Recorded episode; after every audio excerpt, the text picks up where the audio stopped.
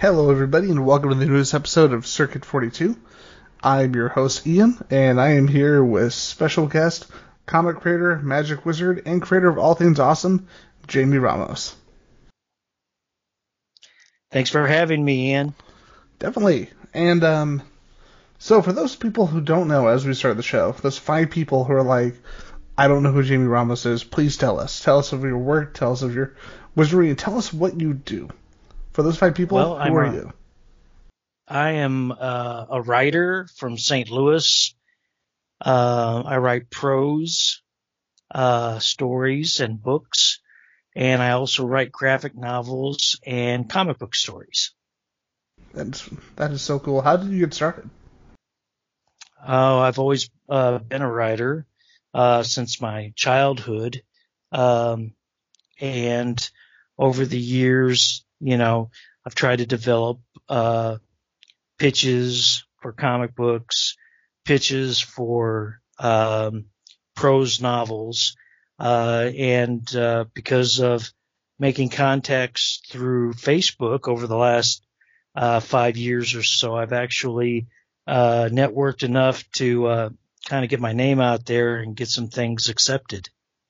Yeah, I know you had reached out to me a little while back um, about your uh, news comic, the John Heller the Liberator, and I was really, I was really curious about it. I looked it up, and I started looking at more and more of your work and seeing things like the anthology you've done, the uh, Singularity Rise of the Posthumans with David Michelinie. Anyone who doesn't know David Michelinie, um, he's an iconic comic creator. Uh, one of the things he might be as very much well known for as of recently is the creator of Carnage and Venom.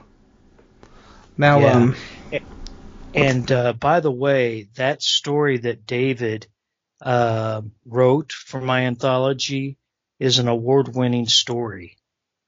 that's actually really cool. Um, how did that Yeah. how did that happen? Because because people people don't necessarily aren't necessarily writers or creators. Uh, collaborations for anthologies like this this isn't it is never easy. So I gotta ask you about that process. Well, putting the anthology together, I had already had a, a stable of writer friends on Facebook. Uh, so basically, I reached out to each one of them. Uh, David Michelinie uh, and I, I had become Facebook friends uh, because I sent him a fan letter actually, and he responded to me. And so when I developed the idea for the universe for Singularity, uh, I thought maybe it might be something you might want to jump into. Now, bear in mind, I was horribly naive to think that someone of his stature would do it. Uh, and he was extremely kind to actually join us on, on, on our road together with that. So, uh, hats off to David. He wrote a great story. Uh, Singularity, The Rise of the Posthumans actually won a Pulpworks uh, anthology, best anthology award for that year. Uh, so I'm very proud of uh, of that work. I I will say this having um having had him as a as a guest on one of our early episodes, I always tell, tell people two different things. I always tell them David is really nice. He's really forthcoming when it comes to things like that. When it comes to networking communication, but um, and it's funny because you mentioned you know being naive and approaching him to work on this book, but um, I remember I had been asked once at a panel, you know, how do you get like how do you get these people to be on your show? And I told him, well, you know, you just ask because the worst thing they could say is no, and you don't know what they're going to tell you until you actually just ask them. It's funny that you say that because uh, I asked a lot of people, and I did get some uh, negative answers, like basically, "Who are you? Go away," you know. So you have to ask people if you want want something from them. But it wouldn't have surprised me if David had said no. But uh, he's a very gracious uh, writer uh, friend, and uh, we were lucky to have him on that project. Exactly. And that's really one of those things. Like, you know, it's about creating those uh, both personal and professional relationships, and really that's a big part of something as collaborative as the comic book industry. Um, with that, like we were talking earlier, we were talking about your series, um, John Heller the Liberator. What is that about? It looks really cool, but the the information I'm whenever I'm looking up, I see very little information in terms of the actual series, what it's about. Because I see, well, I know on your page, even you just basically wrote gritty, intense story. Hmm. Well, uh, John Heller, the Liberator, is a character that that I developed, um, and uh, he is basically a government operative whose target and goal is to eliminate human sex traffickers oh, wow. uh, in America.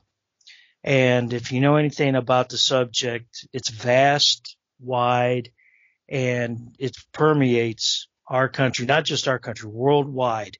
It's a huge, huge problem. Uh, many, many victims are in America right now uh, because of sex trafficking, and uh, basically because of his own personal experiences. John Heller is driven with a passion to stop um, to to stop this trade he uh, is focusing in the first graphic novel, 50 page graphic novel. He's focusing on the city of New York. Uh, it will be published uh, by Markosia Enterprises. Shout out to Harry Markos, who's a very kind, uh, very understanding publisher uh, that I've contacted uh, through a friend. networking again is is major. Uh, but uh, yeah, it is very gritty. It's very violent, action-packed adventure. Now, looking like looking at looking at the style, looking at the kind of the way the story unfolds, just in even in the early artwork. Um, what are outside of what's going on in the world? And like we say, this is very much a real thing, and it's that difficulty when you're applying it to comics because you find that you find the balance, especially with something as real and still currently happening, and finding a way to make the entertaining story out of it. Were there any difficulties with that? Definitely. Uh, I actually have a contact who's an operator for the government, uh, who his specialty isn't exactly sex trafficking, but he gave me a lot of knowledge and a lot of tips on what to put in, what the jargon is, technical things. Uh, and I also have uh, uh, one of my best friends is a, a, state trooper and a firearms instructor, uh, and he's given me a lot of uh, of info uh, about how you should look and move and things of that nature. So, I mean, I've done my homework, but there's a difficulty in the fact that this is fantasy. Uh, obviously, uh, John Heller would not in real life try to take down uh, a, a, cartel of slave traffickers by himself as a solo. You, you gotta have backup, gotta have a team, things of that nature. But in comic books, in fantasy adventure writing, he can. Yeah, when I when I first read it, it definitely gave me a, like a um when I when I first started looking at it, reading previews, looking at the artwork, it very much gave me a Punisher vibe, specifically of like the Mike Baron, Steven Grant era. Uh, was that something that you were a fan of? Something that you read? Oh, I'm a I'm definitely a fan of the Punisher, fan of those guys for sure. Um, Mike Baron is a great writer. Um, there are some similarities, uh, being a lone agent against the underworld, but there's some there's some differences too. Uh, Heller, uh, the Liberator, not only does he try and rescue people from slavery, but he also takes the uh, sex traffickers' money and things of that nature and donates it to charities where these people end up at, uh, uh, different havens where people end up at, uh, public places where they can be helped and things of that nature.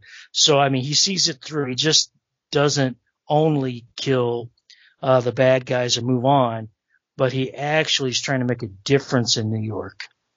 See, and I really appreciate that because, especially, not as much now. Nowadays, it does seem like when you get a book like that, they really are taking advantage of the fact that they can, uh, you know, of that of that research of, of the kind of grounding that we see in a lot of books now, where you're seeing those elements. I really appreciate that about this because if you look at the books from that era, like we love like the Punisher and other books from that era, but like you said, you you never really saw beyond the one dimension, beyond the dimension you find someone really kills them.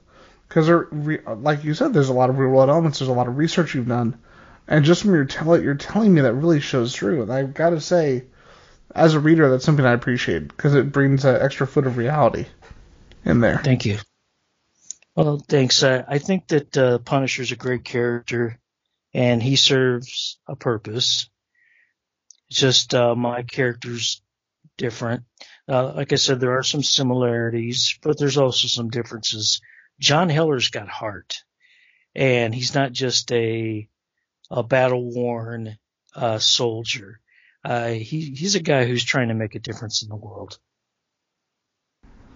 And I appreciate uh, characters like this and like what Gene Colan have said because it takes these ideas that are being these ideas and these concepts are being misappropriated, especially in, in recent political times, like with the um, like in the last couple of years, and it shows the surface of this. It shows why, in many ways, that misappropriation is wrong and why people do not necessarily understand a concept and kind of lean into their personal views, mostly not to get political, but mostly negative personal views. Yeah, I I know what you're saying. Um, and my book isn't political per se, other than its underlying uh, factor of this needs to be stopped. Exactly. You know, and I think we can all agree on that. Hundred percent. Now, um, earlier you mentioned the the, uh, the Flame, a comic you're doing with uh, Lucky Comics. Now, yeah. Uh, now here's the funny thing, like, especially as the industry is kind of moving forward, and we have a lot of like a lot of books from the big two. The people tend to forget in many ways about these public domain characters. We're seeing more of them. We're seeing companies like Dynamite um, putting out like some high profile public domain characters a lot of people may not necessarily be familiar with. I gotta ask you about this. So I gotta ask you about the flame because this is just really cool, and it shows just for me personally, it's showing this range in terms of projects. Is there are a lot of creators who tend to get pigeonholed, and that's something I'm not right. seeing from this. Well, it, just so happens that John Helmer, who's the publisher at Lucky Comics, I've been friends with on Facebook for a long time. He's part of my uh, uh, Liberator uh, Facebook group. And so he's been kind of, I guess, watching me a little bit. And uh, he contacted me not long ago and asked if I wanted to do uh, an eight page story about the flame. And I said, of course I said yes. I mean, you don't get a lot of opportunities in comics out of the blue to jump on something so interesting. Uh, these public domain characters, they have a lot of life and they have a lot of history but you got to be able to write within that history and bring them to the new, bring them uh, to to modern day, and make it make sense. So we pitched a few ideas, and I wrote the first uh, script, and now he's extended me for two more issues, and uh, it's a great opportunity for uh, me with a great company who's got a great reputation, and uh, I'm very very proud and uh, humbled you know, by the opportunity. With that, as you know, like any like any comic creator, of course, we grew up uh, comic fans. There are a few exceptions that come into from different mediums into comics and kind of re, and kind of discover as they're creating. But for you personally, how did you uh, not only you know really get started as a creator, but how did you first get into comics? What were some of the books that kind of led you to you know to where you are now? I started buying comic books uh, in the 70s when I was like eight years old. And uh, I have a lot of uh, comic books, you know, legendary creators that I read as a child, like Michelinie, Frank Miller, John Romita Jr. Uh, there's so many great Stan Lee, of course. uh, I grew up with that. I grew up, you know, reading comics from the 70s and then into 80s and 90s and beyond. And uh, I I always identified with comic book characters, uh, the cape, you know, the archetype of good versus evil.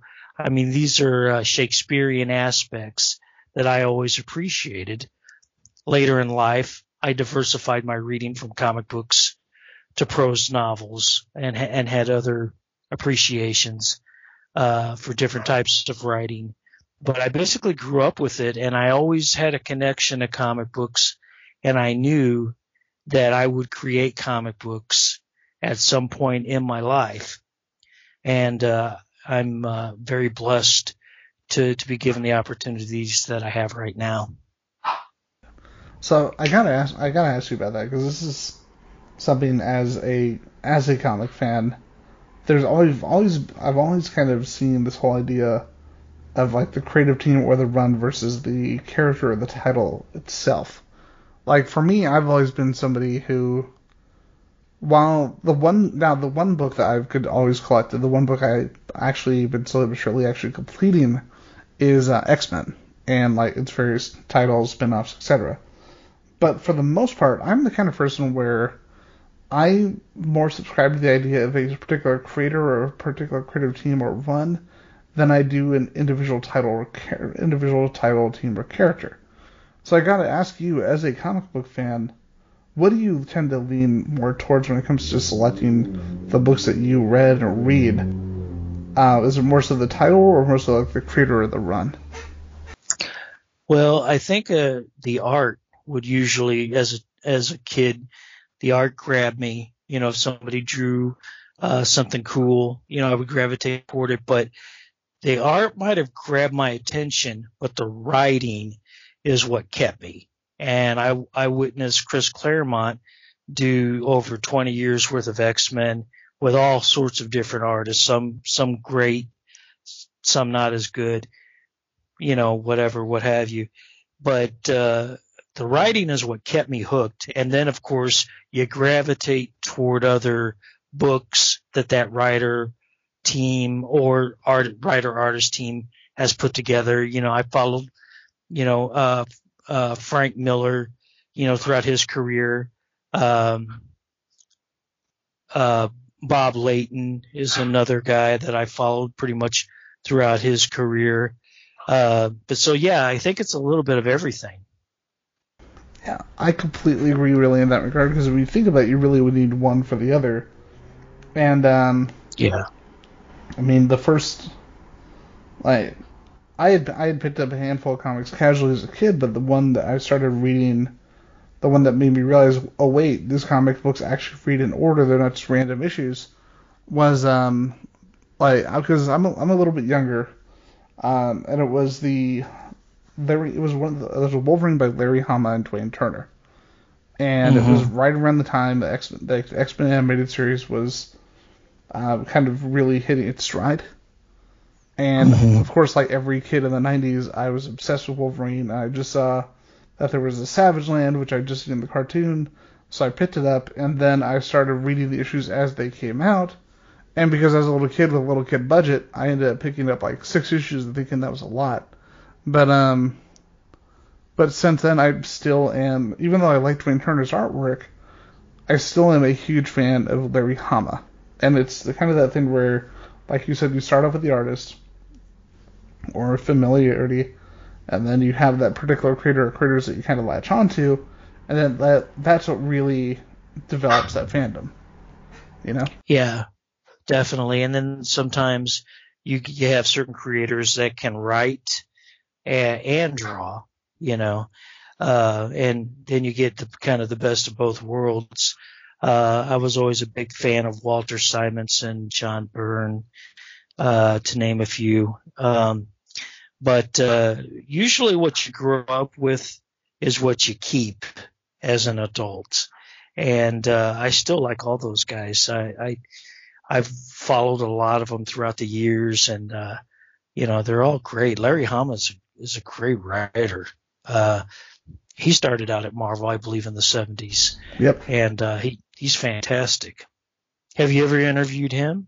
I've always wanted to. Like, I got to meet him at a convention in Austin, and I was so nervous because I forgot that he was going to be there, and I literally just ran and got a Wolverine trade collection and got it signed by him. And, um, and he said, did, "Did you buy this? Just come get it signed?"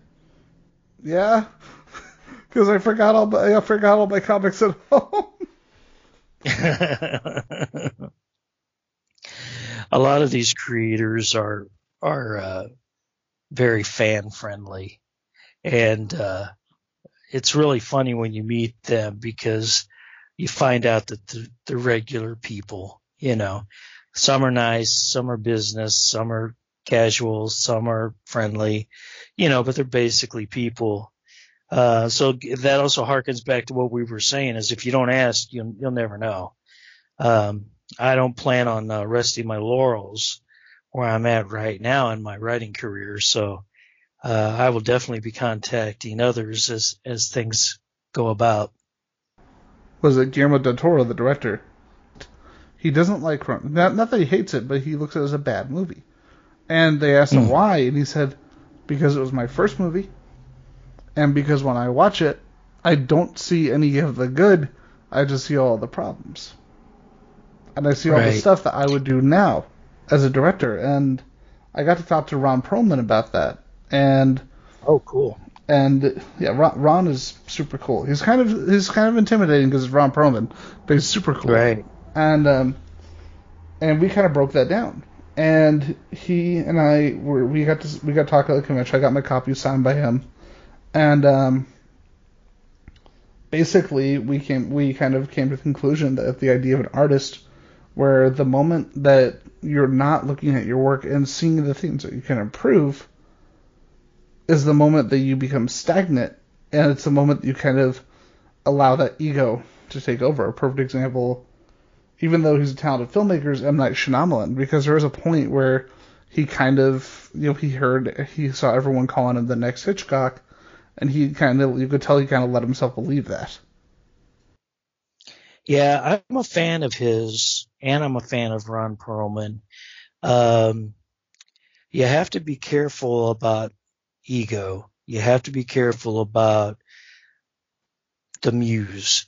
You gotta hold on to the muse. What is it that makes you write? What is it that propels you forward in the late hours when your family's asleep and you're still plugging away at the computer? You know, I mean, that fire has got to stay there. If the fire goes out, you might as well stop. But I'm, I'm kind of like that in the fact that, uh, I don't like a lot of my earlier, uh, writings. I, I just recently, uh, uh, republished a, a story that I I did uh, for an anthology with uh, a publisher called Airship 27.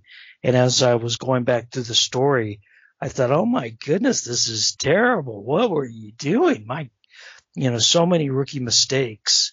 Uh, and prose writing is very very tough, and there are so many unwritten rules that you have to follow.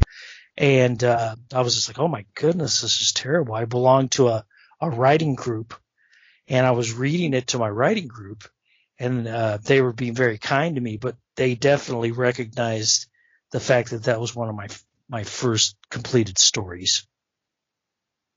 See, the funny thing is, I'm I'm much I'm right there with you because I've done some writing, nothing substantial, but like just more just for me than for anything. You know, more with like writing exercises, stuff like that, and like you mentioned, we mentioned Claremont earlier. I grew up with that kind of style, that kind of. Mm-hmm. Like, I don't want to use the term purple prose, but I, but well, that's really the, that's really what it is. So when I write, or when I first started writing, I just described everything to the point where it's like everything is almost too much detail, and I think a lot of it is just from that. It's just I I was taking what I enjoyed and applying it to that. And the problem is that not everyone can do that and make it work. And instead of actually just streamlining the story, I was telling too much about the story. Mm. Well, you know, it, it's good that you can reflect back and say say that. Uh, a lot of writers aren't very good at criti- criticizing their own work. Um, you you ape what you've read. So if you read great writers, your style will will naturally uh, be similar to those types of writers. If you read terrible writers and you read schlock, then that's what your writing style is going to be. And the thing to do as a writer is to pick and choose whose techniques you like and don't like and, and use those techniques. Uh, like a, a great as Hemingway. I read a lot of Hemingway, uh, when I was a kid and I've always enjoyed it. And there's a podcast about Hemingway's technique, uh, on YouTube and it's four or five parts and it blew me away because I was like, yeah, that is what I like about his writing. You know, he did this and he did that. Grammatically, this is, you know, tone. This is all the types of things that he tried to do. And, uh, yeah, that's the reason why he's a Nobel laureate and most people aren't. what it is really for me about his writing, like, I'm I'm limited in the work that I've read. I've read uh, The Old Man and the Sea, and I've read some of his other work as well. But it's the the grit. Like it makes you feel like not only is he right there in that situation, but you're right there too. And that's hard to do as a writer without Definitely. feeling like you're putting on a voice. You know what I mean? De- definitely. I mean, they say uh, write what you know. Well, I can't write about going into combat because I've never been in combat. So I have to, uh, you know, imagine, use your imagination. That's where that's where writers have to draw from. But Hemingway, you know, a lot of the stuff that he did, he he could vouch for because he did it. He was a man, an international man of the world. So that worked for him. He drew upon his own experiences. But most of us, we don't really uh, have that because we can't say that. You know, the rest of us have to use our imaginations. Exactly. And um, but in a way that itself is kind of like drives you even further because yes we can take from what we've seen and take from from the world take kind of take from the world around us but to stretch yourself even further not only while, while it does create a bigger challenge for yourself it at the same time makes you go out there makes you do that research and bring that voice of authenticity Definitely. You, you have to do your research. If you're writing about guns, you need to know a little bit about guns. If you're writing about martial arts, it's good to do your research there. You know, or whatever. That's for action, of course. Uh, if you've never fallen in love, you definitely can't write a love story. It's almost impossible, you know, in, in a sense, but you can, you can imagine what it was like. Um, you know, there's a lot of resources out there for writers nowadays on the internet. Uh, if you want to know about uh, Thai stick fighting, it's out there. You know what I mean? Uh, you just have to look it up uh, and figure it out. But there's certain details that are important, and that is you have to move your reader. You have to be able to make an emotional connection there. If you can't do that, then it's just it's it's all a waste. Exactly, because it has to be that mix. Because even you could do as much research as you can, but if you don't have the emotional connection, create that. There's really no authenticity behind it. So it's just at that point it just becomes technical writing. Exactly. And when I watch movies, that's how it is. There has to be a heart to that movie there has to be something that needs to be said or done in that movie that's going to compel me to watch an hour and a half to two and a half hours worth of it. You know, I mean, I have to be able to connect with the characters and the plot and what's going on. And uh, even comedy. Uh, in comedy, uh, people think, oh, you just write funny scenes. But that's not it. People still have to connect with the characters and they have to still connect with the jokes. Yeah because you actually plus you actually have to create a sense of narrative, even if it's absurdism. I mean, because you look at um, if you look at because like you said, people can say to have jokes and have uh, people can have just straight up jokes, and you can have something hacky like A Million Ways to Die in the West, or you can make something like uh, Blazing Saddles, where you actually have characters that you immediately connect with. You actually have a narrative, even if it is one based on absurdism, and that's the difference between structure in comedy and structure in storytelling and a lack of it. Exactly. Uh, I'm a I'm a big Mel Brooks fan, of course. Uh, I think that uh, some of his stuff is is just classic, classic stuff, and uh, I like to watch a lot of it with my son too, who's uh, 14, and uh, we get we get a charge out of it. and I mean, you, you got to have some basic four or five basic elements of writing in everything that you do, and if you've got those elements, you're golden. Exactly. The um, it's interesting because we talk about structure and comedy, and when you look at something, some of the later Mel Brooks stuff, like uh, Dracula Dead and Loving It, you can see it starting to slip. And unfortunately, mm-hmm. I mean, even though I'm a Mel Brooks fan, I could legitimately say that that movie is terrible because the fact mm-hmm. that that structure and characters weren't there. It was basically was was just him doing what we'd see later in movies like Scary Movie is just straight up parody without anything behind it, which is unfortunate. Right. Well, you know, the the Muses is a, a fickle, uh, fickle uh, entity. sometimes you have it, sometimes you don't, but you got to be able to write through it, uh, and you got to be able to, to connect regardless. But um, some of his, some of Mel Brooks stuff, I I think, is just almost spot on perfect. Absolutely. I mean, one of my I mean one of my absolute favorite movies, actually my favorite of his movies is uh, Young Frankenstein because I grew up a huge fan right. Of the Universal monsters, and then I, I love Mel Brooks' shtick, and so like the fact that that the fact that a movie like that exists is just um, perfect for me. The thing that I find kind of interesting though about that particular movie, and it's why collaboration, which especially in comics, is important.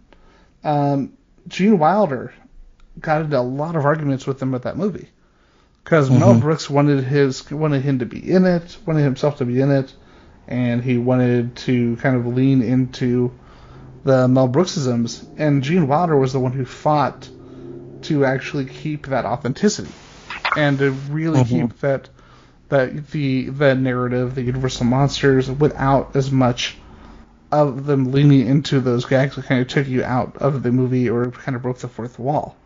And I wanted to mention that specifically because it kind of speaks with the collaborative nature of comics.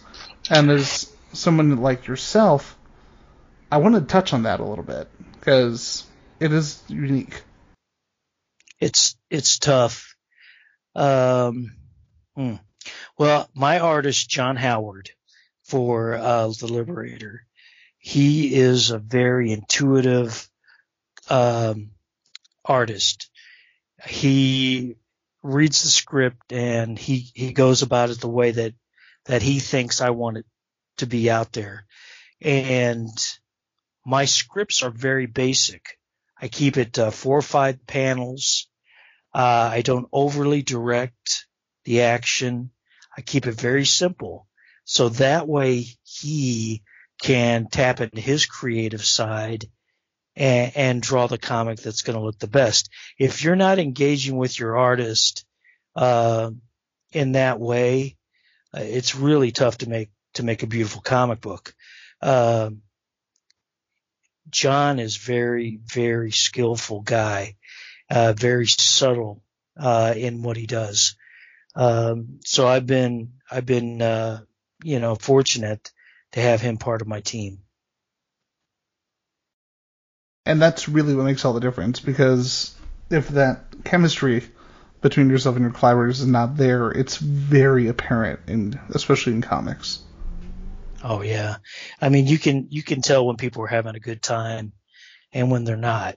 You know, definitely. Um I I try to give people room to shine. You know, I I try not to overly direct uh, what's going on in the panels. Uh, I keep it simple and I, I, let him lean on his own creativity. And so far, uh, it's it's it's been a great uh, a great friendship and uh, a, a great collaborative effort. Also, I want to shout out to uh, Modi Friedman, who did my cover, who's a friend of mine. He uh, did the cover for Liberator, and it's it's awesome. Yeah, I actually was I was actually watching uh, interview that both of you did together before I uh, came on this. I was watching that a couple days ago as um, kind of research, and it really it's really apparent in terms of both the creative the creative connection, the personal connection, and like we were talking about, you know, when you have that really good collaboration, you're going to build not only a professional friendship, but you're going to that professional relationship, but you're going to build that friendship as well, even if Definitely. you hadn't maybe worked with the person even before then. I mean, it doesn't have to be that way. Uh, obviously, artists are professionals. They want to do their best work, you know, especially if you're paying them. You know, they, they definitely like paid work and they definitely like to, to uh, create special things. I think all artists do.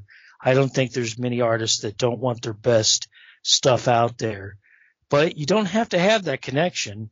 Uh, there are probably a hundred thousand examples where two people weren't on the same page, but they got something done. Uh, but uh, for me, for what I've been doing, it's worked out just great. So, with that, um, as we uh, with that, as we bring the show to a close, is there anything in particular that you would have mentioned? Anything, or where can, or if not, where can we find you? Where can people find you and your work?